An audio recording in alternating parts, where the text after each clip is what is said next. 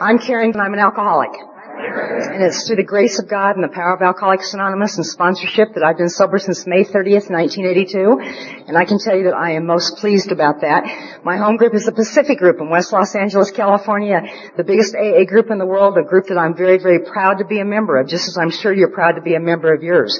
Um, if you're new in this room this morning, I want to welcome you to Alcoholics Anonymous, God's magnificent AA, the program that saved my life, and it's going to save yours too if you're willing to take some real quick actions. And I suggest strongly that you get a sponsor and that you get that book, Alcoholics Anonymous, and that you get busy and do what everybody else is doing around here. And you're going to stay sober as I've stayed sober for nine and a half years. And people like me cannot stay sober, I can tell you.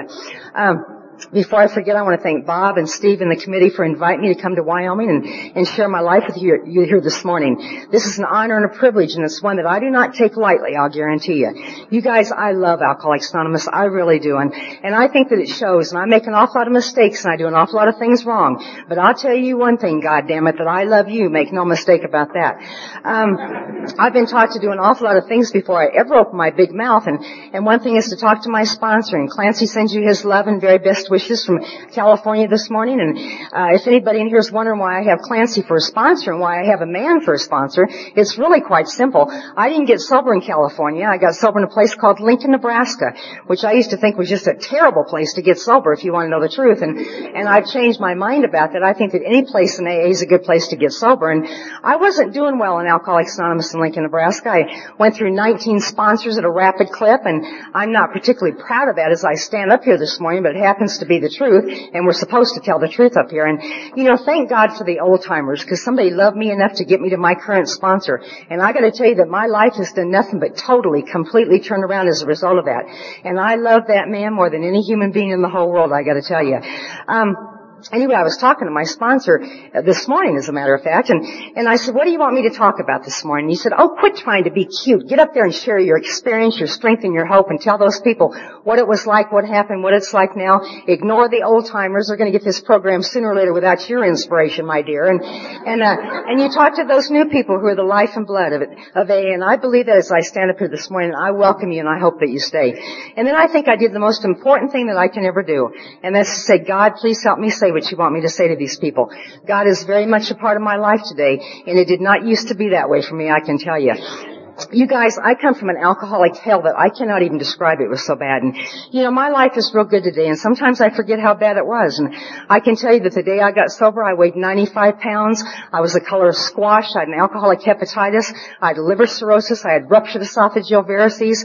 Uh, you know, and, uh, you know, if you don't know what that stuff is, you don't want to know what it is because you die from that kind of stuff. And, and I was standing on Skid Row in Lincoln, Nebraska, sucking on a bottle of Mad Dog. And if you guys haven't drank Mad Dog, I gotta tell you, it is not one of your finer wines, I gotta tell you that. And, and I was standing there thinking to myself, how in the hell did this happen to me? I never once wanted this to happen. I just wanted to have a good time. That's all I ever wanted to do. And I'd lost my nursing license. I'd lost my children. I'd lost my husband twice, although I didn't really care about that, I want you to know. And I lost my car, my house. I destroyed every relationship I'd ever had with anybody in my whole life.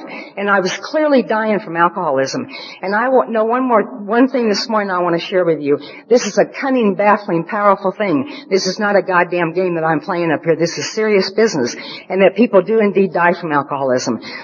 And it did not start out my life being like that for me, you guys. I come from basically a very lovely home, and I want you to know that. And my mother wants you to know it too. I can tell you that. And, um, I, my mom lives in Lincoln, Nebraska, and I love my mom very, very much. And I was talking to her as I do every single week from L.A. to Lincoln, and and she said, "What are you going to do this weekend?" And I said, "Mom, I'm going to go uh, to Gillette, Wyoming, and give an AA talk." And and she said, "Gillette, Wyoming. Why do you have to get up there and tell those people all that stuff about you? They're not going to like you."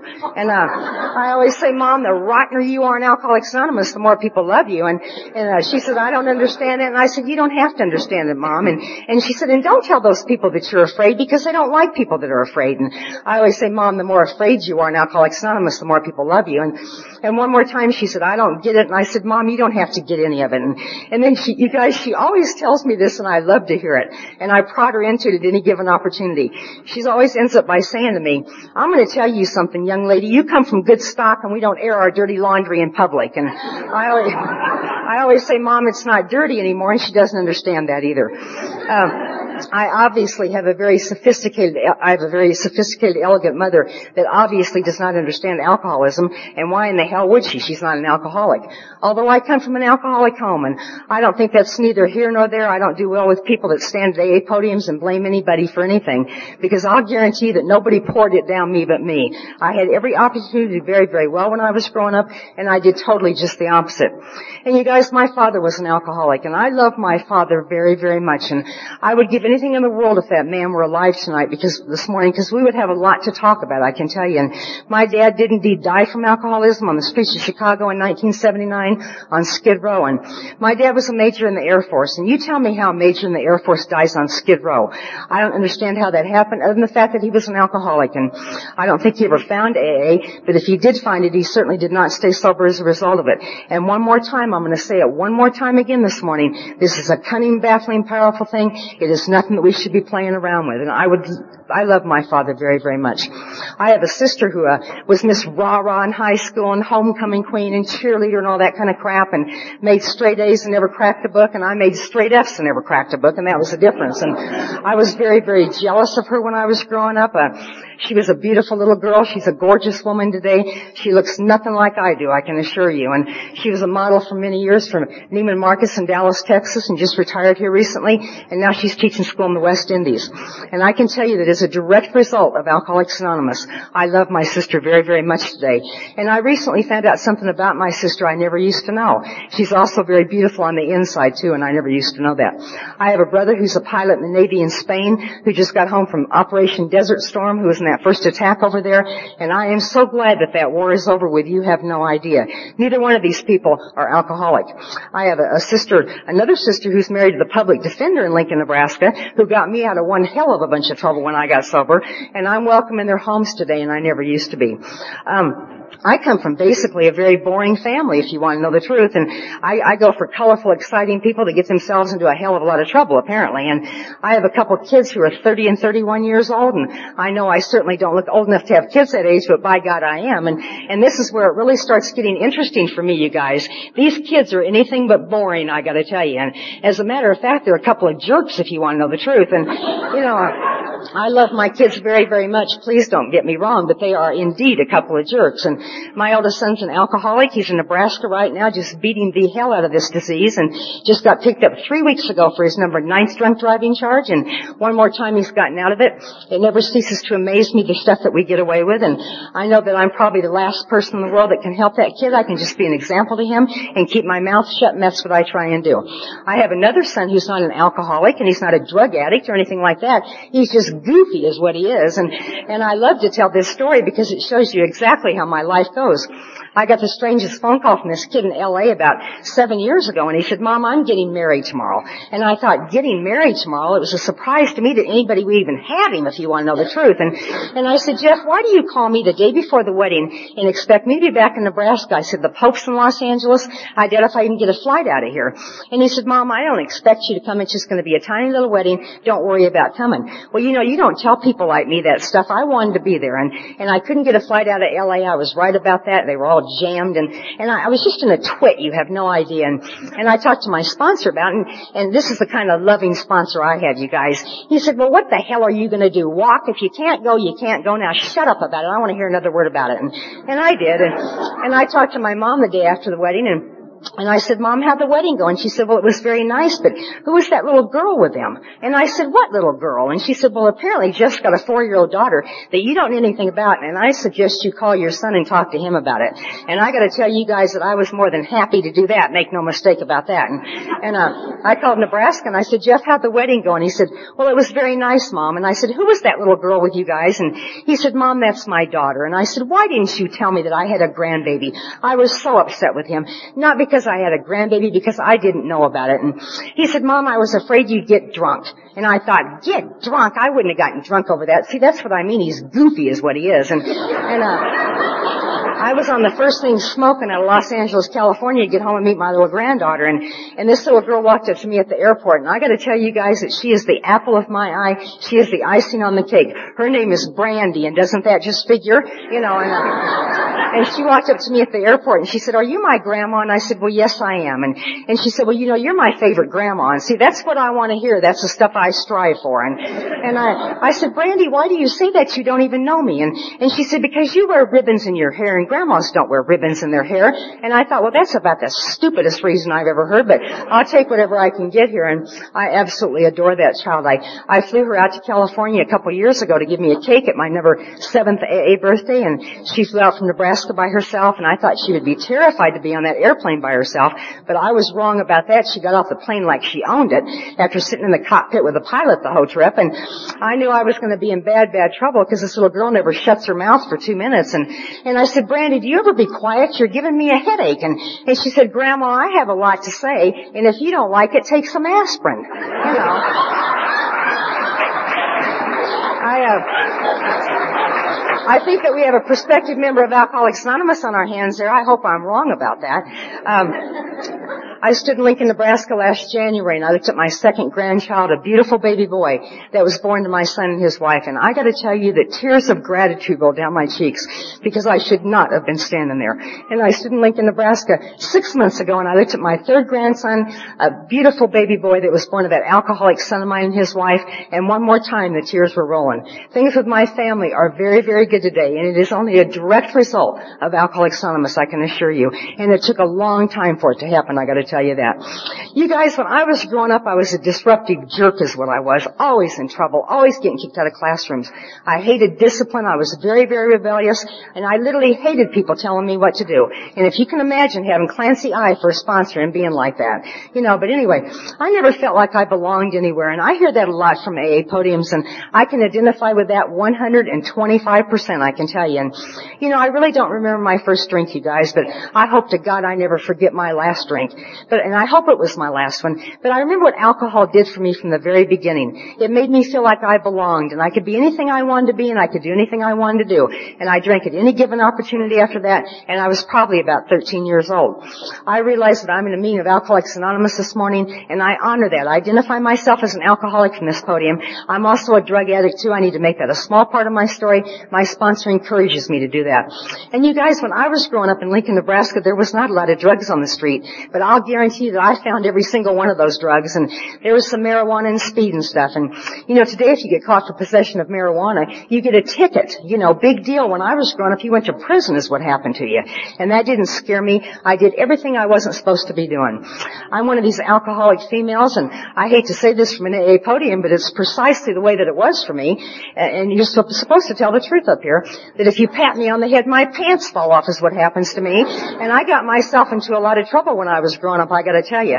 Little boys are my, have, were my downfall when I was a little kid and men have been my downfall most of my life and it continues to be that way for me today, I'm sorry to say, but anyway, I just absolutely love everything about them, I really do. And Anyway, I got pregnant when I was 16 years old and I had to get married. And as it must be, I married an alcoholic. Don't most alcoholic women? I, I go for colorful, exciting men that beat the hell out of you and all kinds of stuff, apparently. And anyway, I grew to hate this man very, very much, you guys. And he wasn't even a man. He was only 17 years old and I was only 16. And I couldn't cook, I couldn't clean, I couldn't take care of a baby, nor did I want to take care of a baby. And before we knew it, we had two babies to take care of. And I quick found out what caused all that and I put a halt to it, I can tell you that. And that caused me a lot of trouble throughout the years. And as it must be, I married a man that refused to work and stuff. And and like I said, I grew to hate him very, very much, and I'm not blaming him for my disease. So please don't get me wrong, it's just part of my story and I need to share it.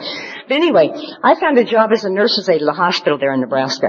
And for the first time in my life, I began to respect and admire something, and it's called nursing. And I had that respect and admiration today too, by the way. And, and I, I grew to love that job very, very much. It became the center core of my very existence and became more important than my family or anything else. And I'm not saying that that's right, it's just the way that it was for me. I was very, very immature when I was 16 years old. And, and anyway, you know, I made a plan to myself. I would love to go to school and I would love to become a registered nurse. That's what I would love to do. You know, they say that alcoholics don't have willpower. And I'm here to tell you from this podium this morning that that is just crap. I have more willpower than 20 elephants. When I want to do well, I'm going to do well. And I went back and I finished junior high and I finished high school. And I went to college full time for three years and I worked full time for three years.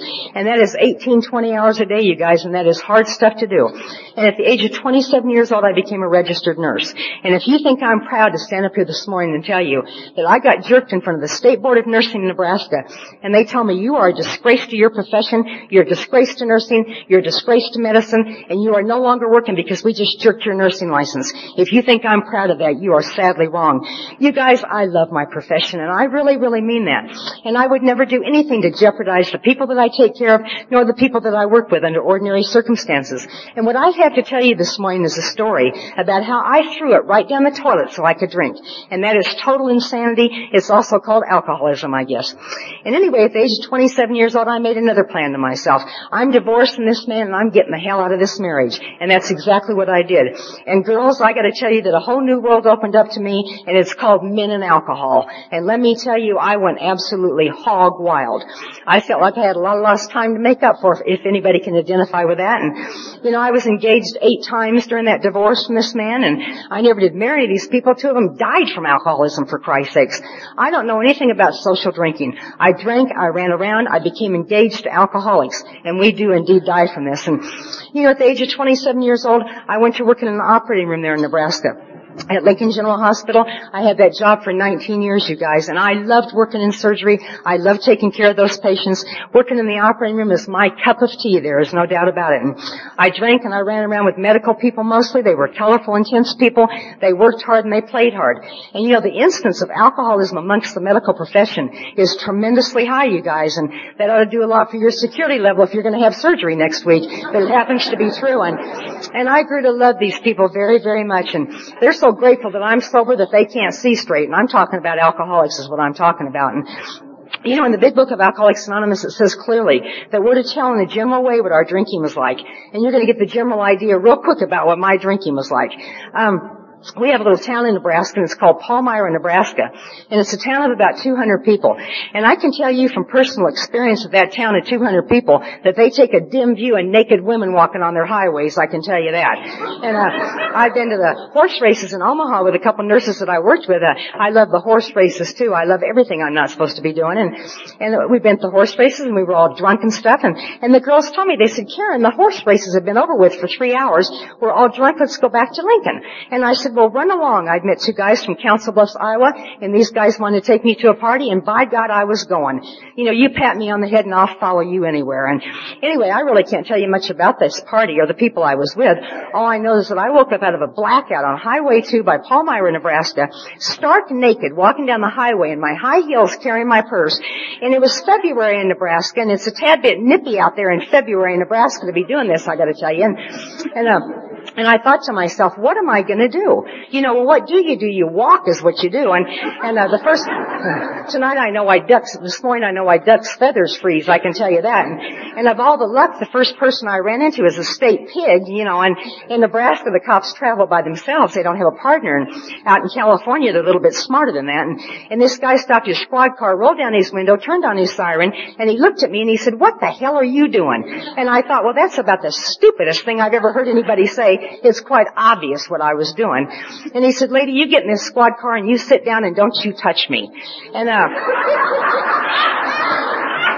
you know, one thing about a person like myself, every time I'm in trouble, I'll do one thing more to make it worse every time. And, and I looked at this cop and I said, I'm not getting in your squad car because you might try and rape me. And he said, uh, he said, lady, I wouldn't bet any money on it. You are absolutely disgusting is what you are.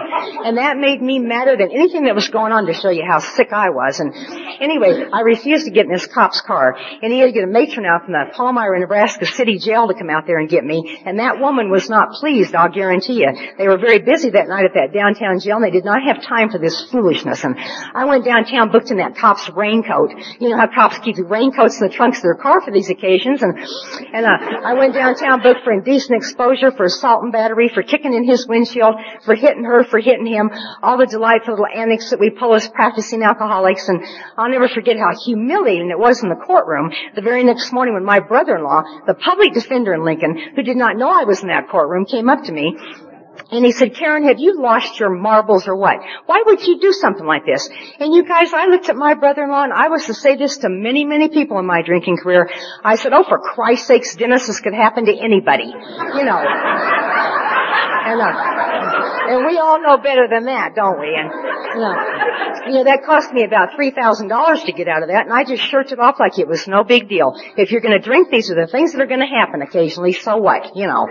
I'll never forget what it felt like to wake up in the very hospital that I worked at in surgery. And one more time I'd been to horse races. You know, for a number of years I thought the horse races were my problem. It certainly was not my drinking. And, and anyway, I'm one of these alcoholic females with a big mouth when I drink. And I'd smart up to some guy at that horse race track and he belted me right in the teeth is what he did. And, and a plastic surgeon was standing over me putting 18 stitches in my mouth. And I'll never forget what this surgeon said to me. As long as I live, I'll never forget this.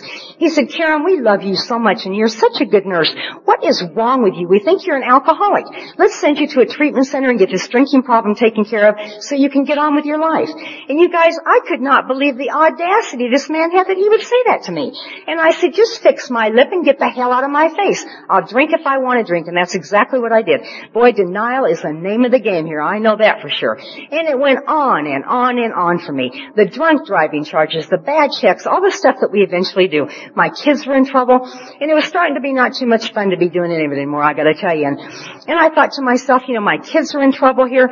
You know, I need to get married to my ex-husband again. That's what I need to do. All these people keep dying and stuff. I can't marry him and junk. You know, I need to get married to this man again. And the kids need their father. And besides that, I need to get even with him for all the things that he's done to me. And, and those are not very good reasons to get married, I can assure you. And I'm not particularly proud of that as I stand up here this morning, but it happens to be the truth. And, you know, if anybody in this room is thinking about getting married to the same person twice, don't do it. You're going to be sorry.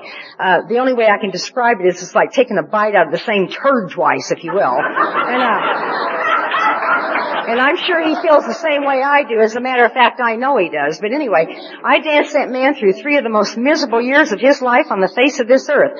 And I'm certainly not proud of that. And I love to tell you this story I'm about ready to tell you. And, and my sponsor Clancy always tells me that is not funny and you should not be telling that from AA podiums. And I always say, okay, I won't tell it anymore, Clancy. And he said, no, go ahead and tell it and let those people see how sick you really were. So I'm still sick and I still think it's funny, so I'm telling the story. Um, when I married this man again, I told him, I said, if you ever hit me again, buddy, I'm gonna kill you the next time you hit me. And he said, Karen, I'll never hit you again ever. And I said, you better see that you don't. And he lied is what he did. And, and uh, girls, you know what guys are like when they come home drunk, you know, they want to take you to bed and stuff. And I was not buying it. I happened to be sober that night for some reason. I'll never know why because I usually wasn't. But I was sober and if there's anything I cannot stand, it's some drunk man mauling me when I'm sober. And, uh, I will say that when the shoe's on the other foot though, it's fine with me. And anyway, this guy came home and, and indicated that to me and I said, you get your hands off me and leave me alone. I wanted nothing to do with him, period. And he broke my arm is what he did. And I'm here to tell you that I was pissed. Make no mistake about that. As a matter of fact, I'm still pissed about it if you want to know the truth. And, and I told this guy, I said, you go to sleep on that couch, buddy, and so help me God, when you wake up, you're going to wish you'd never been born. And he sat up for hours, you guys, with his eyes pried open. And as it must be, he finally passed out. And, and I was, started drinking martinis. And this is a classic example of what alcohol did for me. Alcohol told me what to do. I didn't tell it what to do. And I had about eight, ten martinis and I was feeling no pain, I gotta tell you. And I was sitting on that couch watching this guy. And I hate to tell you what this man was doing, but I can't tell you the story unless I tell you what he was doing. He was laying on the couch playing with himself. And I thought, you disgusting man, you make me sick to my stomach. And the more I drank, the madder I got. And, uh, then I committed the cardinal sin that none of us should ever commit. I started thinking. And we should never drink and think at the same time. Either one or the other, but not both at the same time. And, and I thought to myself, what can I do to get even with this guy for all the things that he has done to me? And you guys, you know, I'm a nurse and I'm very familiar with male anatomy. And I'd be very familiar with male anatomy if I wasn't a nurse. But anyway, uh, my kids had just gotten some super glue. And this was about 18 years ago when, when uh, super glue first came out and it was powerful stuff and you did not want to screw around with super glue. And, and I got that stuff out and I read the directions on that super glue. And like I said, I was drunk and I wasn't seeing very clearly. And, and what I thought those directions said were, if this hits human skin, you better get it off within 15 hours. Now why would it say something like that? What it said was, was in fact, if this hits human skin, you better get it off within five minutes is what it said. And, and I knew this stuff worked very, very well because my kids were nailing down everything in the house that wasn't moving. And, and I went over to this man and I poured super glue all over this guy's groin and I mean everywhere. There was not one place on this man that did not have super glue. And I laughed about it and I went to bed. And, uh, I really didn't mean to hurt this guy as bad as I did and I swear to God that that's true. But anyway, I woke up in the morning to screams of horror like you cannot even believe. And, and I'll tell you what happened to my ex-husband. This guy never had the advantage of being circumcised when he was born and now he clearly was, I can tell you that. And, uh, I remember thinking to myself, this was really stupid, Karen. You really shouldn't have done this. And, you know, we had a telephone by our bed there in our bedroom there in Lincoln, Nebraska. And uh, he called the cops and the police were out in front of our home with their sirens going and the, and the neighbors were gawking out their windows and there was an ambulance out there. And, you know, one thing you gotta keep in mind here, they don't see things like this happen in Lincoln, Nebraska. In California, it wouldn't surprise me a bit, but certainly not there. And, and the cops were laughing, which led me to believe the whole thing was funny. And, and they said, lady, you're under arrest for assault and battery. And I said, you can't arrest wives in Nebraska for assault and battery against their husbands. I knew better than that. And two days later when I got out of jail, I guess I didn't know better than that. And, and they took that man to the very hospital that I worked at in surgery, and he had to have surgery. And one more time the whole staff saw what Karen did. And it turned out to be a terrible, terrible thing. Those doctors there in Lincoln couldn't get that glue off, and they had to get two surgeons down from Creighton University Medical School in Omaha, Nebraska to get that glue off. And, you know, there's a paper written about that at Creighton University Medical School in Omaha, Nebraska. And I'd always wanted a paper written about me, but not like this, I gotta tell you. And I remember thinking to myself, I'm in that jail, I was thinking to myself, I'm getting the hell out of this marriage, because when this guy comes home from the hospital, he is gonna glue something to mine shut, and he would have too, I gotta tell you. And, uh, and I divorced this man one more time. And I gotta tell you on the brighter side of things, how Alcoholics Anonymous really does work, you guys, because my sponsor Clancy made me get on an airplane and fly to Sacramento, California and make amends to my ex-husband where he currently lives with his new wife and stuff. And I tried to tell Clancy, I am not sorry that I did that. Therefore I don't have to make the amends, right? And he said, I don't care whether you're sorry or not. Get on that airplane and get up there and make those amends and maybe one of these days you will be sorry. And I gotta tell you guys, I did not want to do this at all, I gotta tell you. That man kind of backs up when he sees me, I gotta tell you. And, you know, but we were able to sit down and talk and stuff, and I made my amends there. And I gotta tell you that I walked away from that man and I was free of what I had done to him. I was free of being married to him twice. And I can tell you that the promises in the big book of Alcoholics Anonymous started coming through in my life when I made those amends. So I know that AA works if you work it. But that's the thing here, you gotta do it, do it. You just can't think about it, you gotta do it. And, you know, I divorced this man one more time. And, and you guys, I got involved with the most bizarre man I have ever met before in my life. This guy told me he was in the mafia. Now I don't think anybody in Lincoln, Nebraska is in the mafia for Christ's sakes. And I was lying to him and he was lying to me. It was your typical alcoholic nightmare is what it was. And my kids were in trouble and I was starting to get myself into a lot of trouble at work. I was oversleeping in the morning. I was calling in sick all the time. I was doing things in my career that I had never done before. You know, you guys, I have a good time at the podium and I laugh and I joke and I have a hell of a good time up here. But I'm going to tell you something, that I am dead ass right on serious about my recovery. And you had better well believe that. You know, I love the bars and I love the men and I love the sex and I love all the music and I love all the crap that goes on in there. I fit in there like a glove and I gotta tell you that I particularly like what goes on after the bars close if you want to know the truth. And I can tell you that I got myself into one hell of a lot of trouble and, and what was going on in my life at this particular time, it was starting to be no more fun to be doing any of it. I was drinking on a daily basis. I was starting to take Valium for severe tremors I was starting to have and that is clearly desperation drinking. Our book describes that vividly. And I can tell you that I was not beginning not like myself much anymore, I can tell you. And, and anyway, the day came for me that hospital told me, they said, Karen, we have had all the crap we're going to take off of you. We cannot read about our nursing staff in the paper anymore. Gluing husbands, bad checks, all the stuff that you're doing. Everything in Lincoln, Nebraska is in the paper, you guys, that you do. And And they said, you're either going to a treatment center or you don't have this job anymore. And you guys, I looked at these people and I made a remark to them that I was to pay for for a long, long time. I said, you and what army's gonna make me? That is the stupidest thing I have ever done in my entire life, which shows you the insanity of alcoholism. And I walked out of that job and I threw it right down the toilet. And I can tell you that I drank and I drank and I died and I died a thousand times over. And I went to work at a nursing home there in Lincoln, Nebraska. And what I'm about ready to tell you is are things that I am not proud to discuss from any AA podium. It took me years into my sobriety before I would ever mention this. And my sponsor encourages me to do this in case anybody in here can identify with this sort of thing. I found myself stealing drugs from that nursing home. I was stealing morphine and Demerol and cocaine and Valium and anything I could get my hands on. And if you think I'm proud of that, you are sadly wrong. And anyway, I hated my own guts for doing it and stuff. But those doctors in Lincoln had canceled all those prescriptions and I needed that Valium. And if anybody in here did this, this kind of drinking, you know exactly what I'm talking about. It was either drink or use drugs at all times now.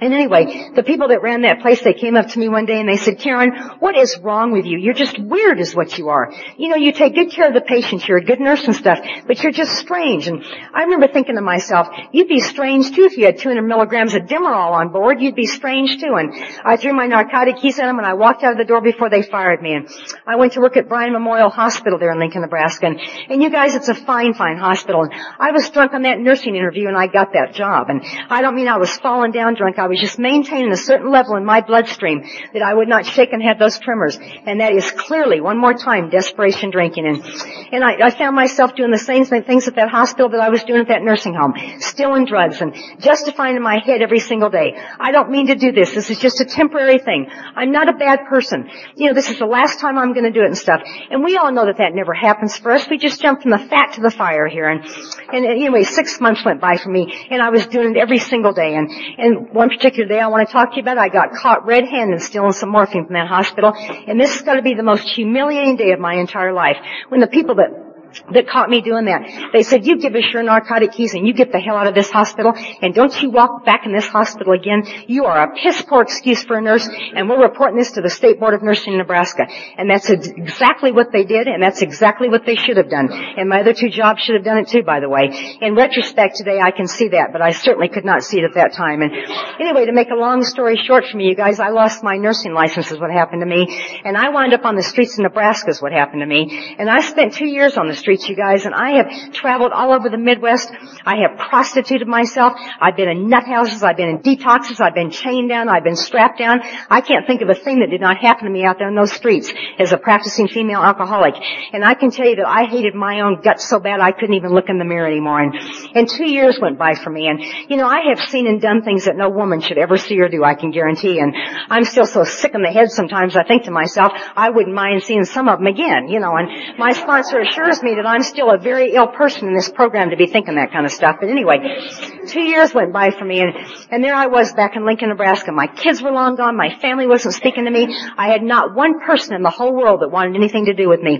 And I know what Keith was talking about last night when he talked about the loneliness that only an alcoholic of my caliber knows about. And I can tell you that I hated myself so bad I cannot even begin to tell you. And anyway, there I was back in Lincoln, Nebraska standing on Skid Row sucking on a bottle of Mad Dog. And, and I remember thinking to myself that last day of my drinking, and I hope to God it was my last day.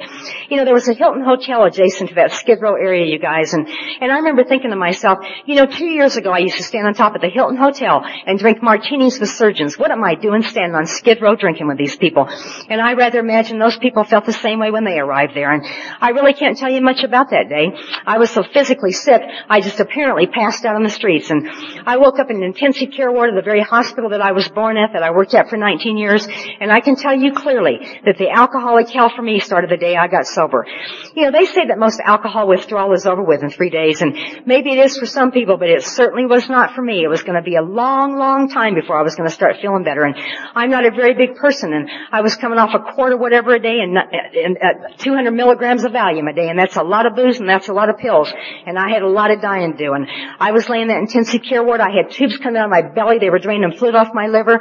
I had IVs going. And I just wanted to die, you guys. I just wanted to die. I had not not one ounce of self-worth, not one ounce of self-esteem. And I just wanted to get it over with. And obviously that did not happen. And I found myself in withdrawal that I cannot even begin to tell you how bad it was. And I shook and I shook and I died and I died for 30 solid days. Every time I think about drinking today, the very thought of going through that again makes the hair on my neck stand straight up. And anybody that's been through withdrawal in this room knows exactly what I'm talking about. It is not a pleasant experience. And anyway, I used to scream at those nurses and say, you get me some Librium, you get me some Valium, you get me something. This is absolutely inhumane that anybody should have to go through this. And they said, Karen, listen to us. You need to fill every one of these tremors and maybe you'll never do it again. And I gotta tell you that I did not want to hear that, I gotta tell you. And they said, furthermore, there's nothing wrong with your heart. It's not throwing any irregularities and you need to fill every one of these and then maybe you'll never do it again. I went to a fine, fine facility, you guys. They knew exactly what they were doing with alcoholics. But let me tell you what these people did for me. And I gotta tell you that I will be forever grateful as long as I am sober in Alcoholics Anonymous. They got about 10 people from AA to come and sit with me. And these people never left me day or night. For 30 solid days I had somebody from Alcoholics Anonymous with me. And I can tell you that for the first time in a long, long time, I have people back in my life again. And I can tell you that I know what that loneliness is about that our book talks about. And I was so happy that people were talking to me again. And I grew to love these people very, very much. And if you're an alcoholic of my sort, you know exactly what I'm talking about. And, and anyway, these people would sit with me by the hour and they'd say, Karen, just keep breathing. That's all you gotta do is breathe. And, and I'd say to them, when is this withdrawal gonna stop? And they said, when it's time, that's when it's gonna stop. And that wasn't good enough for me. I wanted a date is what I wanted. And, and they couldn't give me a date. And they were absolutely accurate about that. When it's time, it's time. And at 30 days of sobriety, I watched in that official treatment program at that hospital. And let me tell you guys what I was like when I was 30 days sober. I needed you so desperately on that first day, but boy, I'll tell you what, 30 days later, it was a whole different ball game when you started telling me what to do. And, and I walked into group therapy for the first time at that hospital and, and there was 14 men in that group and they were all younger than I was and, and they were in there for drunk driving charges and things like that. And I had done those things years prior to that. I could no more identify to where these people were coming from than the man in the moon. And, and this one guy looked at me and he said, you think you're better than everybody else here, don't you? And I looked at this guy and I made a comment to this man that I was to pay for for a long, long time in that treatment. I found myself a very, very active member of Alcoholics Anonymous in Lincoln, Nebraska. And I wasn't doing one thing the way that you teach people in AA to do it. I would tell the new people, you don't need to read the book and you don't need a sponsor. We do whatever the hell we want to do around here. This is an individual program. And needless to say, I was not real popular with the old timers in Lincoln, Nebraska. And, by this time I was going to AA for the court system. That judge told me, he said, little girl, you're $58,000 in debt. You got about $3,000 worth of bad checks to pick up here. And if you leave that treatment center, you're on your way to York Prison for Women in Nebraska.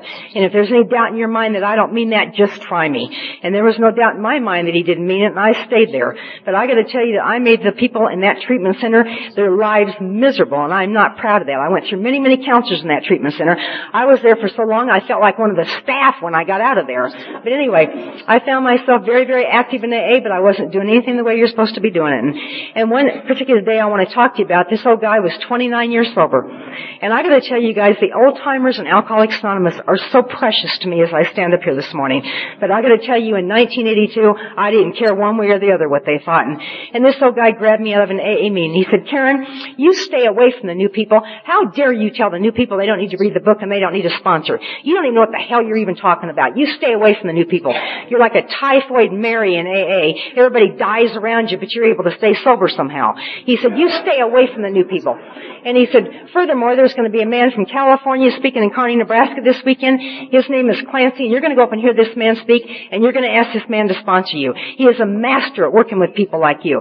And you, you guys, I, I tell you, the hair on my neck literally stood straight up because I'd heard all about Clancy, and I wanted nothing to do with this man, period. Because I knew I was going to be in bad, bad trouble. And I got to tell you that my fears have been justified 8,000 times over. And, and, uh, and I told this old timer, I said, who do you think you are that you're going to tell me who's going to be my sponsor in Alcoholics Anonymous? He said, if you don't get in that car and go with us Saturday, I'm going to tell everybody in Lincoln how you stole money from an AA meeting. And I'll guarantee you I was in that car going to Kearney, Nebraska. And, for the old timers here this morning, I paid that money back too, by the way. But anyway, I got to tell you that from a podium in Kearney, Nebraska, you guys, Clancy literally, and I mean literally put the magic of Alcoholics Anonymous into my life. And I can tell you that my life has never ever been the same since that talk. Because let me tell you what was going on for me. For the first time in my sobriety, I was identifying with another alcoholic. And as I understand Alcoholics Anonymous, that's what this thing is all about. And I knew what was wrong with me and I knew what I needed to do about it. And I was absolutely fascinated listening to this man. I was sitting on the edge of my seat as a matter of fact. And by the end of this talk, I wound up by wanting this man for my sponsor.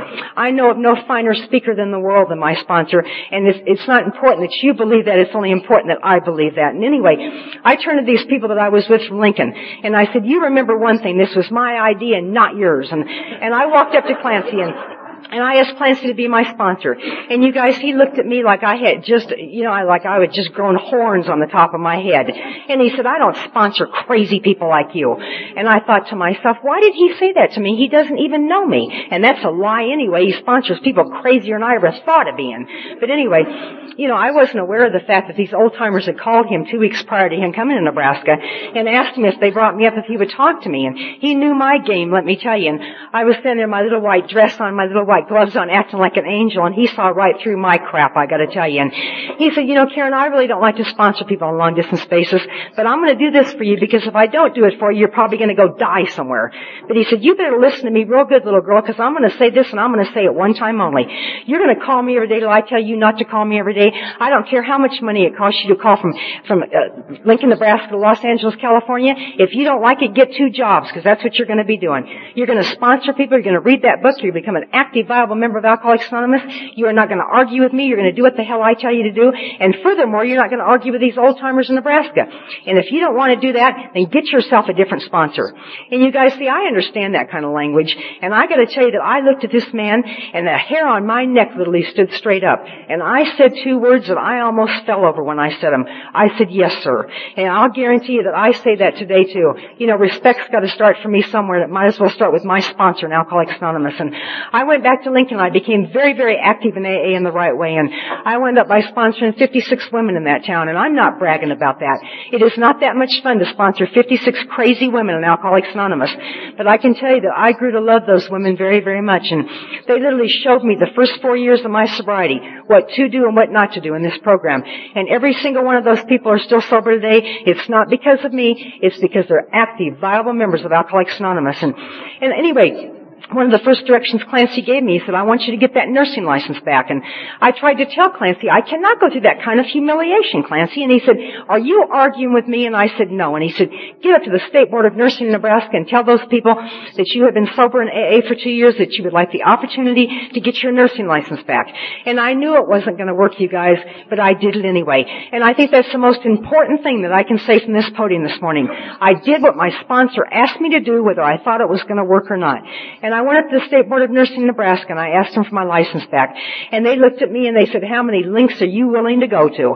And I had to go to a lot, you guys. I had to take crap off people for two years that I wouldn't hire to mow my own lawn, if you want to know the truth. And I had to keep my mouth shut in the process too. And one of the happiest days of my life occurred about, uh, just about seven and a half years ago. And one more time I was jerked in front of the State Board of Nursing in Nebraska. And this time what they told me literally brought me to my knees for the first time in Alcoholics Anonymous. What they said to me was, welcome home, you're fully reinstated as a registered nurse. And I can tell you guys that that is a gift from AA. I do not deserve that, but by God, I'm going to take it, I'll tell you that. And, and I, that had to be my first spiritual orgasm in this program, and I, I have not had one before or since it's matched it, I can tell you. But anyway, I flew out to California to visit a couple times, and I fell in love with Southern California A, and I had to be part of it. And I told Clancy one day on the phone, I, I want to belong to the Pacific Group. I want to live in Southern California. I want to live on that crazy Venice Beach with all those crazy people. I knew it'd fit in like a glove there too, and I've not been wrong about that. And I want to work at UCLA in the operating room. I want to be on two of their transplant teams, their, heart and liver transplant teams. And every single one of those things have come true for me, you guys, and those are all gifts from AA. I do not deserve any of it, but by God, I'll tell you what, I'm going to take every single bit of it. And I love this program so intensely, so very, very intensely. I can't even begin to tell you how much I love it. And, you know, people say to me all the time, why do you keep doing all this stuff? Why? And, and I, because I love you guys so very, very much. I have to pay back what's been given to me so freely. And besides that, if I don't stay here, I'm going to wind up on Skid Row again. I can tell you that. And I have a couple stories to tell you guys, and I'm going to sit down. I don't want to go over here. And, and these are stories that I love to share, and I share them all over the world with people in Alcoholics Anonymous because they are so very precious to me. And then I get to relive them all over again. One of the first things Clancy told me, he said, Karen, where are you at with your spiritual program? And, and I thought to myself, what is this, some kind of a joke? You know, I don't believe in God. You know, I said, Clancy, I can't do that stuff. I don't believe in God. And he said, you don't have to believe in God. Just do what I tell you to do. He said, get on your knees in the morning and get on your knees at night and just pray for God's will. That's all I want you to do. And I did one more time what the man asked me to do, you guys. And I didn't feel any connection with God. I felt like a fool doing it if you want to know the truth. And, and two years went by for me. And, and, uh, I would tell Clancy on the telephone, I'd say, this isn't working for me, Clancy. Can I quit doing it now? And he said, Karen, are you stupid or what? Are you staying sober one day at a time in Alcoholics Anonymous? And I said, well, you know that I am. He said, that is the point of the whole thing. And he sat me down one day and he showed me in our book where it says that I get a daily reprieve contingent on a spiritual maintenance for the power greater than myself. And he said, Karen, furthermore, there's going to come a day in your life when you're going to have no mental defense against that first drink. And you had better be doing something in this area because I can't help you. There is not a human being in the world that can help you. And you have got to turn to the God of your understanding. And if you don't have one, you're going to be dead from this disease. And I believe that as I stand up here this morning, you guys, because it has happened to me so many times I can't even begin to tell you. So I kept doing what the man asked me to do. Whether I felt it or not, I did it anyway. I took the action. And in 1985, I found myself in Montreal, in Canada, at the World Conference of Alcoholics Anonymous. And if any of you guys have not been to a World Conference, I can tell you that it is a magnificent experience. It's one that none of us should miss. And, and AA has a conference every five years. And in 1995, it's going to be in San Diego. And I hope that you all get to come to this. And anyway, I found myself in a great big football stadium at that Friday night meeting. And, and there was 56,000 sober alcoholics in that football stadium. And I looked around myself and everybody was up and having a wonderful, wonderful time. And, and they were down in the football field and they were practicing for a flag ceremony at that World Conference. And they had alcoholics from all over the world carrying their national flags. And I know it sounds real corny to the new people, but the longer I stay sober, the cornier I get for some reason. And, and my sponsor was down there helping them practice for that flag ceremony. And people from all over the world carrying their flags. And I ran down to tell Clancy hi and he introduced me to people from all over the world in AA, you guys. And, you know, I'm from Nebraska and I was impressed, let me tell you. And I'm impressed today when I meet people from all over the world in Alcoholics Anonymous. And anyway, I ran back up and joined my friends and that flag ceremony started. And I'll never forget this. As long as I live, I'll never forget this. When the United States of America's flag touched the turf of that stadium, I saw 56,000 sober people go absolutely crazy. And I looked around myself and I did not see one dry eye in that football stadium, you guys. I saw those old timers sitting around and all the new people and all the people in between. And they all seemed to be loving Alcoholics Anonymous. And, and I remember thinking to myself, what is wrong with me? Why can't I feel what these people are feeling? God, I wanted what you guys had and I was willing to go to any length I had to go to to get it. And for the first time in my life, I got tears in my eyes that I did not try and stop. And I can tell you, that for the first time with any amount of sincerity whatsoever, I said, God, thank you for getting me here. Please help me to stay here. Please help me to love Alcoholics Anonymous as much as these people do. God, I wanted what you guys had. I wanted it so bad. And I cried and I cried and I cried. And I can tell you guys that chills literally ran up and down my spine. And I can tell you that for just one solid second that my world stopped and I remembered that woman who was standing on Skid Row in Lincoln, Nebraska, who literally could not get sober, who literally could not. And here she was in a foreign country, in a foreign land, three and a half years sober. And I knew there had to be a God because I knew that these people could not have pulled this off. I literally could not quit drinking. And here I was three and a half years sober. And I can tell you that in a foreign country, in a foreign land, I came to believe in a power greater than myself. Just like the big book of Alcoholics Anonymous says, we come to believe by watching the people in AA. I apparently had seen enough and done enough and I was ready at that time for that to happen to me. And I am so grateful because I've talked about God every day sincerely since because I believe what my sponsor has taught me. I have got to have this as part of my life or I'm going to die from alcoholism.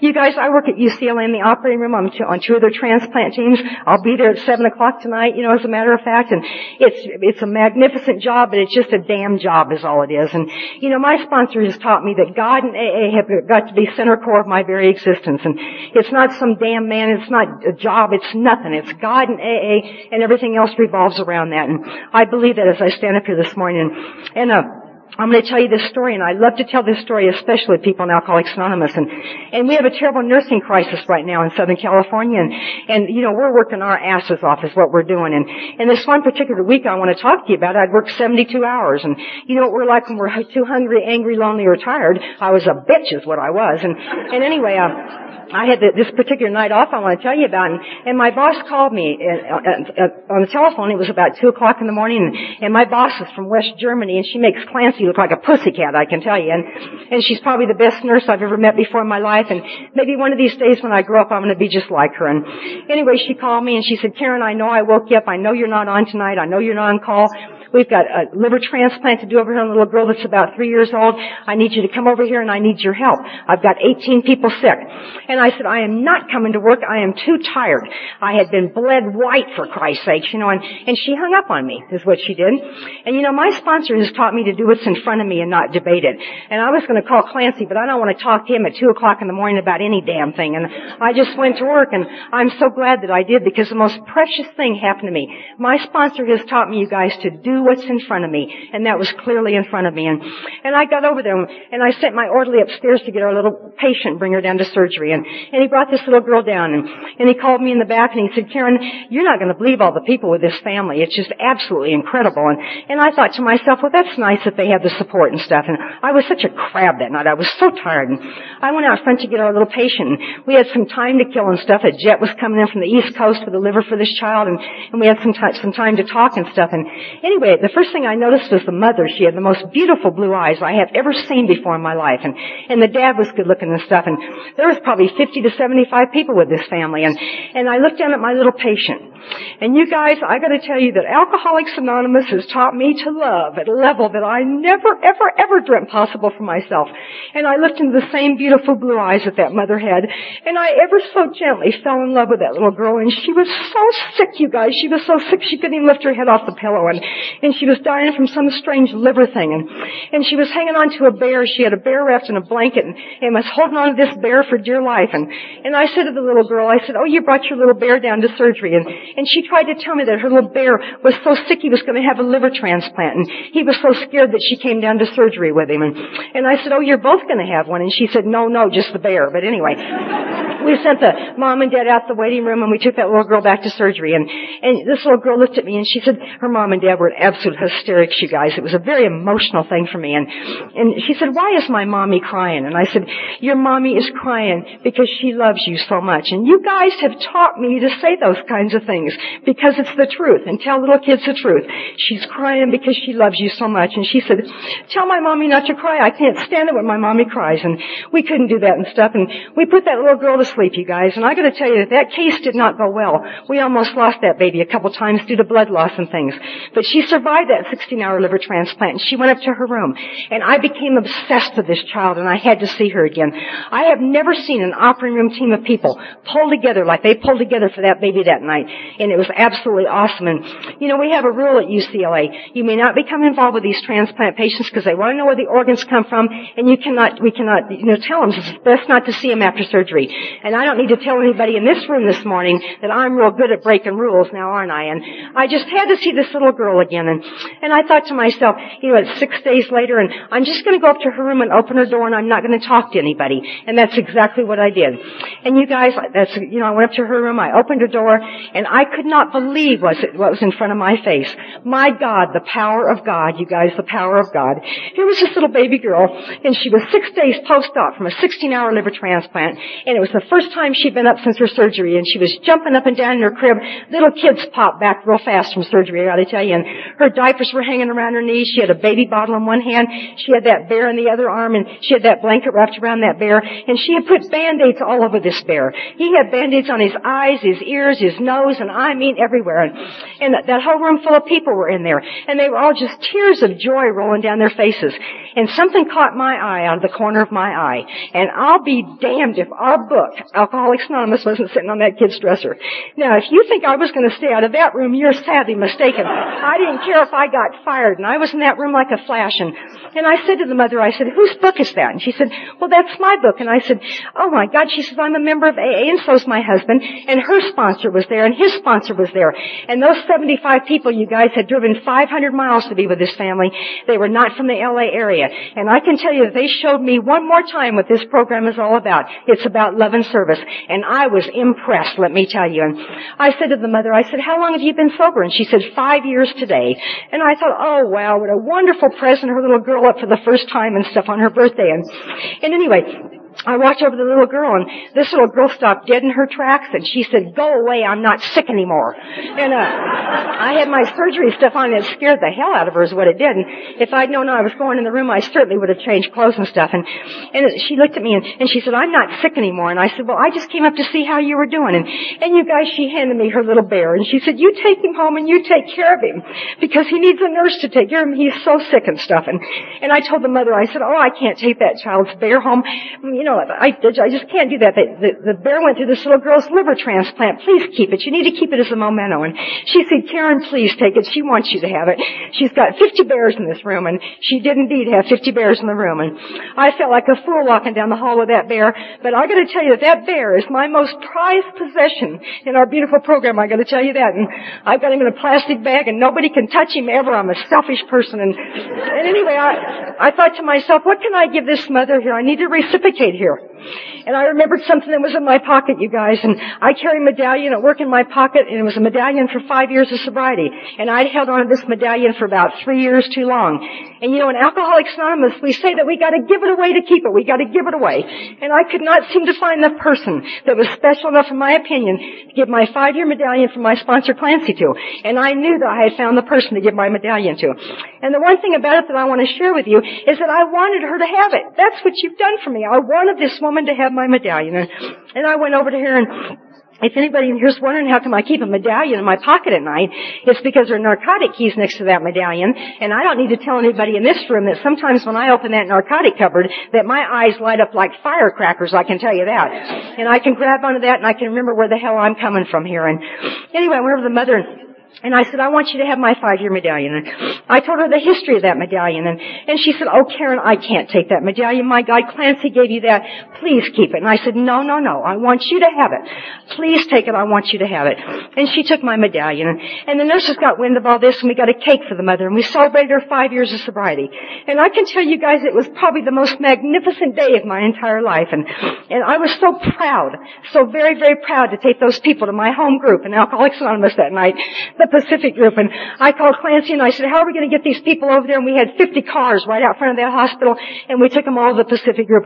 That's what people in AA do for each other. And, you know, people say to me all the time, why do you keep doing all this? Why do you keep giving all these talks, going to all these meetings, all the things that you do? And I know of no greater thing to say to people, so that this to the end, that my great blessings may never spoil me, that I may forever live in faithful contemplation of Him who presides over us all. And you guys, there's more reasons than that for me. You're the ones that walked with me when nobody else would walk with me. You held my hand when nobody else would hold my hand. And you told me that you loved me, and God damn it, I need you as desperately this morning. From this podium as I needed you in 1982. And You've taught me how to live. You've taught me how to love. You've taught me how to keep my pants up and all those things, you know, and I don't do any of those things very well. But I'll tell you the one thing that I do with 200% absolute perfection and that is this. That I love you more than anything in the whole world. And it's truly a story from an alcoholic hell that I cannot even describe. I have truly been given, just like the big book of Alcoholics Anonymous says, I have truly been given the keys to the kingdom. And I can tell you one more thing and I'm going to sit down here. In Alcoholics Anonymous, we speak the language of the heart here. And if you're new in this room this morning, I welcome you and I hope that you stay. And I can tell you that that language of the heart has kept me walking this road for almost 10 years, you guys. And I can tell you that it has been one hell of a long walk from Skid Row in Nebraska to where I stand this morning in Gillette, Wyoming. And I can tell you that just like this sign up here says, freedom through spirituality, that but for the grace of God in Alcoholics Anonymous, that I would have missed every single bit of it. And I thank you, I thank God, I thank AA for my life. Let's all stay and thank you for having me. Thanks.